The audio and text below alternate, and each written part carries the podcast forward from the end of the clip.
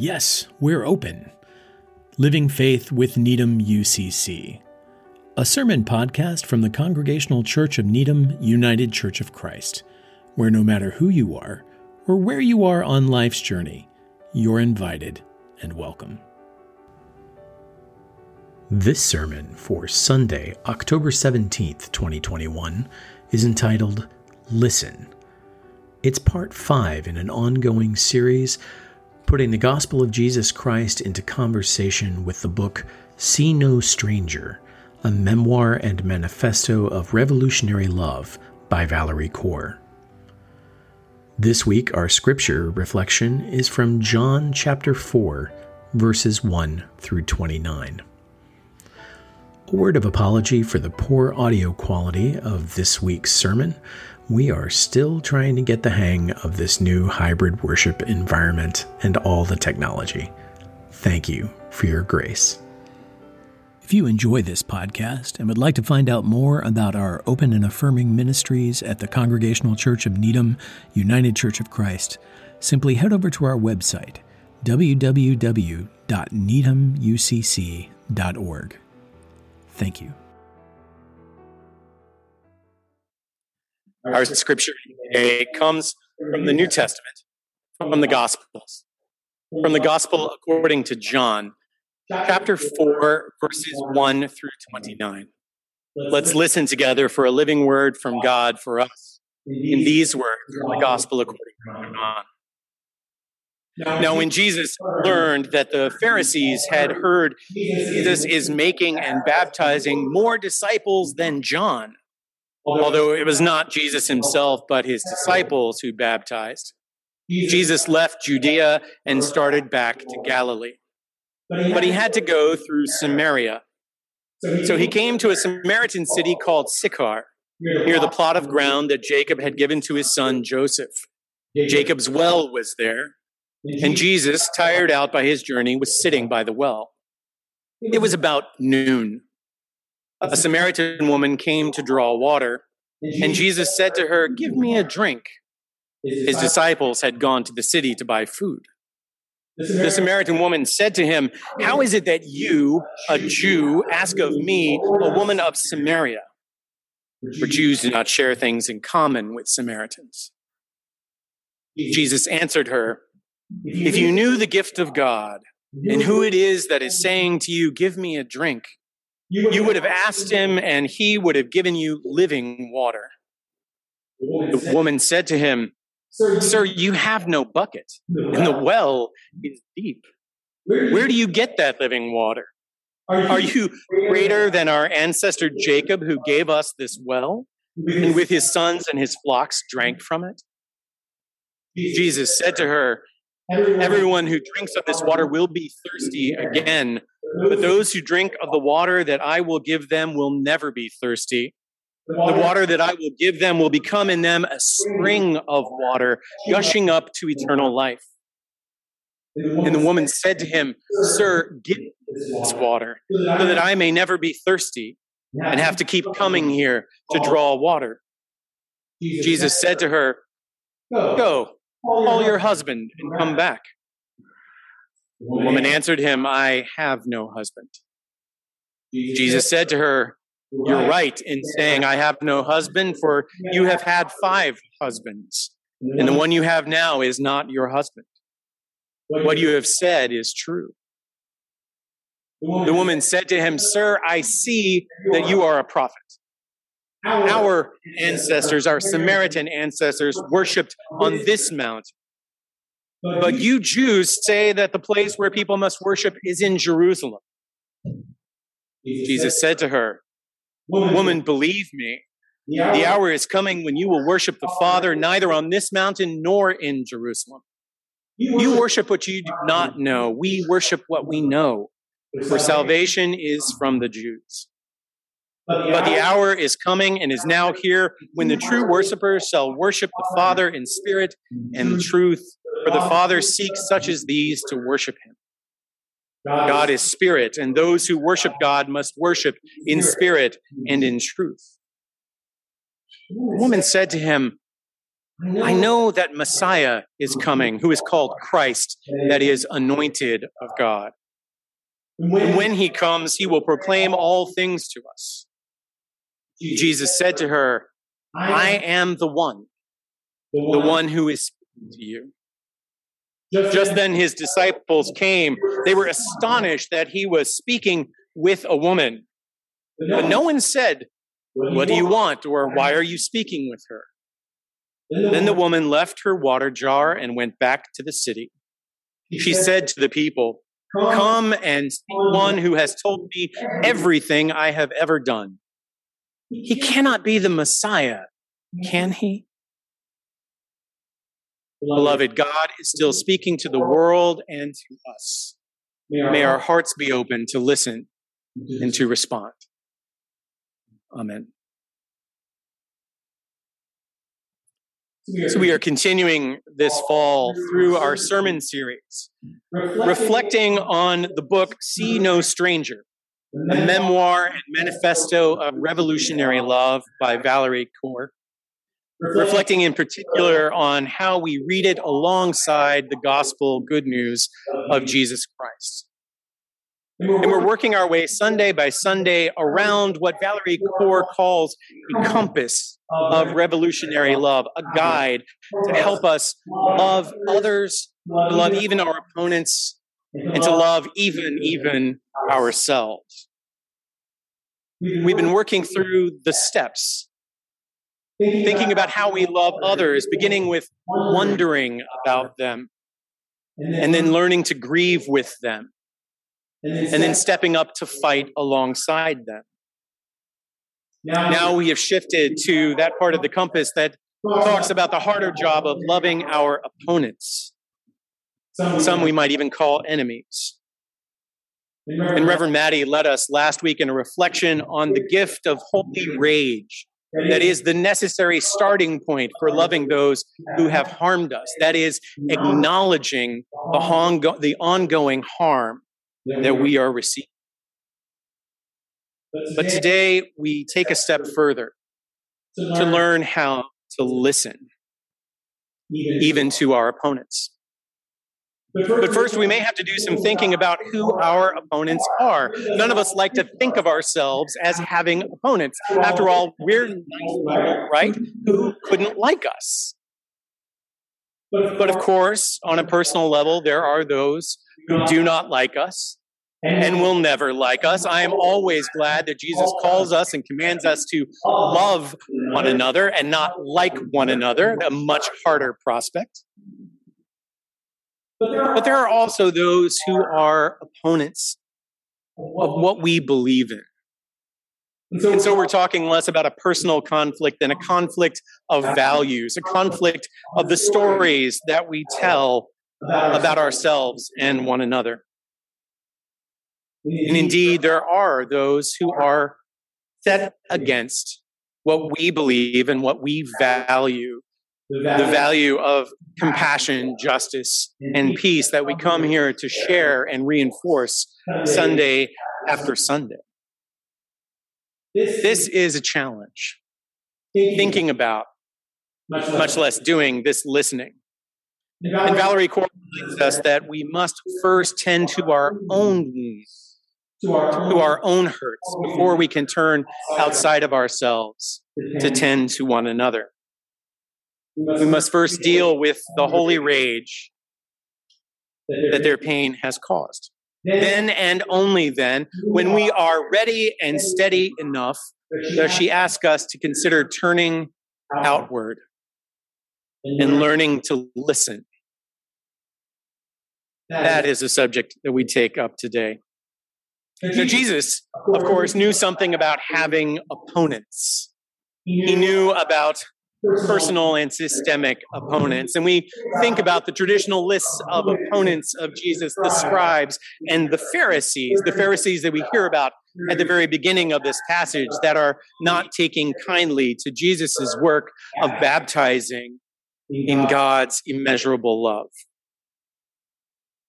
But Jesus himself, in his full personhood and incarnation as a Jew living in first century occupied Palestine, had other opponents, opponents of his people, as their story conflicted with the stories that others sought to inflict on them.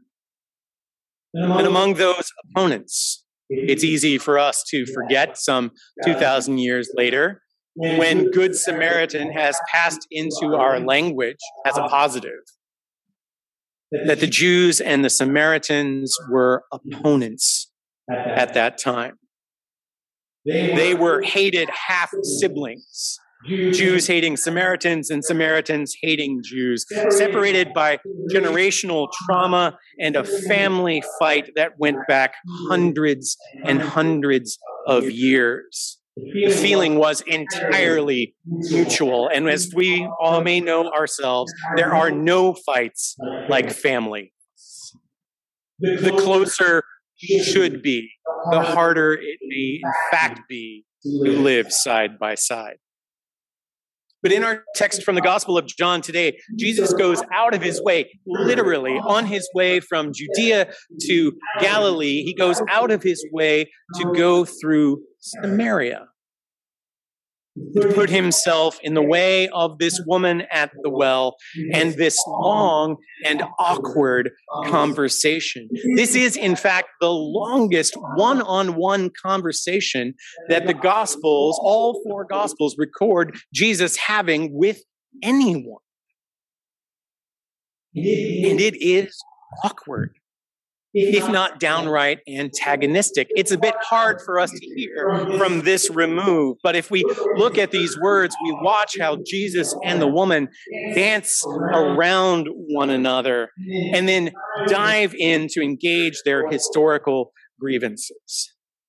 The woman is blunt. She says, Why are you talking to me? Your people hate my people, and my people hate your people. What could we possibly learn from one another? What do you have to do with me? Also, a man from your position of privilege, to me, a woman alone in the public square. Do you people think you're better than we are? And yet here you are at our well. My well. Where should the faithful worship? At Mount Zion in Jerusalem, as you say, or at Mount Gerizim in Samaria, as we believe? These conflicts are not even just simmering under the surface. They are already bubbling and boiling up. They share that, and they share these more personal stories as well. This woman's convoluted personal history, which is hinted at in her unusual presence, alone at the well in the public square in the middle of the day, when the usual thing to do was to come and draw water in the cool of the evening or again in the morning. And her willingness to engage this strange man alone.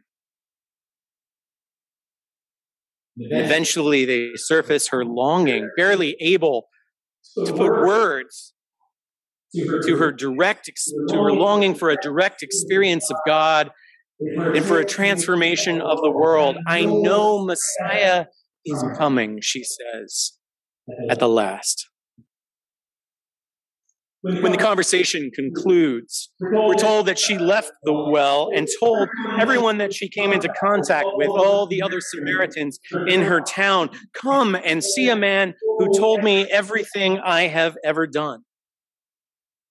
And as I have heard that usually interpreted, people usually take that to mean that Jesus preached good news to this woman by what he said, that he preached to her and evangelized to her. But I want to suggest today that Jesus preached the good news of God's revolutionary love, even for this woman, his opponent, and his own love for her, less by what he said, less by what he taught, and more by listening to her. Listening to her so well that she felt completely understood. This man has told me everything I have ever done. by listening, actively listening for understanding, by opening his ears and not just his mouth, opening his heart. Jesus learned by listening how to love her. It doesn't mean that 800 years of antagonism suddenly melted away, but it does mean that a new door was opened. This is what Valarie Kaur means when she says listening is key to learning how to love our opponents. She doesn't mean that we have to give hateful folks with harmful views more airtime out of some misguided sense of fairness. It doesn't mean that we have to expose our own wounded hearts to more abuse. But she does encourage us, again, if and when we're ready and steady enough to listen in order to understand, to let our deep listening through all of the whats of our opponents, all of the bits of their stories, to listen through them for the whys, fears and desires and anxieties and stresses that drive them to do what they do. There comes a point, she says, in the aftermath of cruelty or injury, when I start to wonder about my opponent. Why did they do that? Say that, believe that, vote that way. What is at stake for them? What is driving their behavior? And I want to find out. Sometimes it's not safe for me to do this. I need to tend to my own wound and keep processing my rage, grief, and trauma. But when it is safe, I think about how to listen to their story. And of course, listening isn't just about being nice. It isn't about having just a civil conversation. As Kaur says, I do not owe my opponents my affection, warmth, or regard, but I do owe myself a chance to live in this world without the burden of hate. In other words, laboring to love my opponents is an integral part of how I love myself. Listening is also a strategic choice, she says. The more I listen, the more I understand. I start to gain critical information about how we can respond to their greed, insecurity, or anxiety, or lack of vision in ways that will hold them accountable and fight the institutions that empower them. Listening enables us to fight in smarter ways for justice, not only to remove bad actors from power, but to change the cultures that radicalize them. Listening is how we succeed. Just to make it crystal clear that we're talking about the power of listening for a common humanity, not listening just for some sort of lowest common denominator, common ground. I want to invoke the words of Francis Kissling, who I encountered, excuse me, who I encountered on Krista Tippett's thought-provoking podcast, On Being. Francis Kissling is an activist and president for the Center for Health, Ethics, and Social Policy. Prior to that, for 25 years, she served as the president of Catholics for Choice. Let that sit for a moment. I think she knows a thing or two about hard conversations with opponents and with allies. Kissling says in her usual direct manner, I'm not a big believer in common ground. I think common ground can be found between people who do not have deep differences. When people who disagree with each other come together with a goal of gaining a better understanding of why the other believes what they do, good things come of that. But the pressure of coming to agreement works against really understanding each other. And we don't understand each other. No, you really have to start with the first idea, with this first idea, that there are some people, not all, who see some benefit in learning why the other thinks the way that they do. Some of it's the simplistic stuff of humanization, that the person becomes a real person, not just an extremist, not a liar, not evilly motivated. That, he says, I am a very strong believer in. And here, both she and Kaur are echoing the words of prophet and poet bell hooks, who asks us the pointed question, how do we hold people accountable for wrongdoing and yet at the same time remain in touch with their humanity enough to believe in their capacity to be transformed? Because otherwise, what's the point? Without the possibility of transformation, our world and our victories just get smaller and smaller and smaller until at last we are subdividing even our own hearts into good and bad, friend and foe. And we will be king of the world's tiniest island. And that's no way to live. It's certainly no way to love. According to Kaur and Kissling and Hooks, we listen to learn how to love, which is hard enough to do with these great big questions, the political, ideological, and religious conflicts that divide our society today 6 ways from Sunday. But oh, how much harder when it comes to the conflicts in our own families. Politics are easy compared to family. And this is something I really appreciate about this book.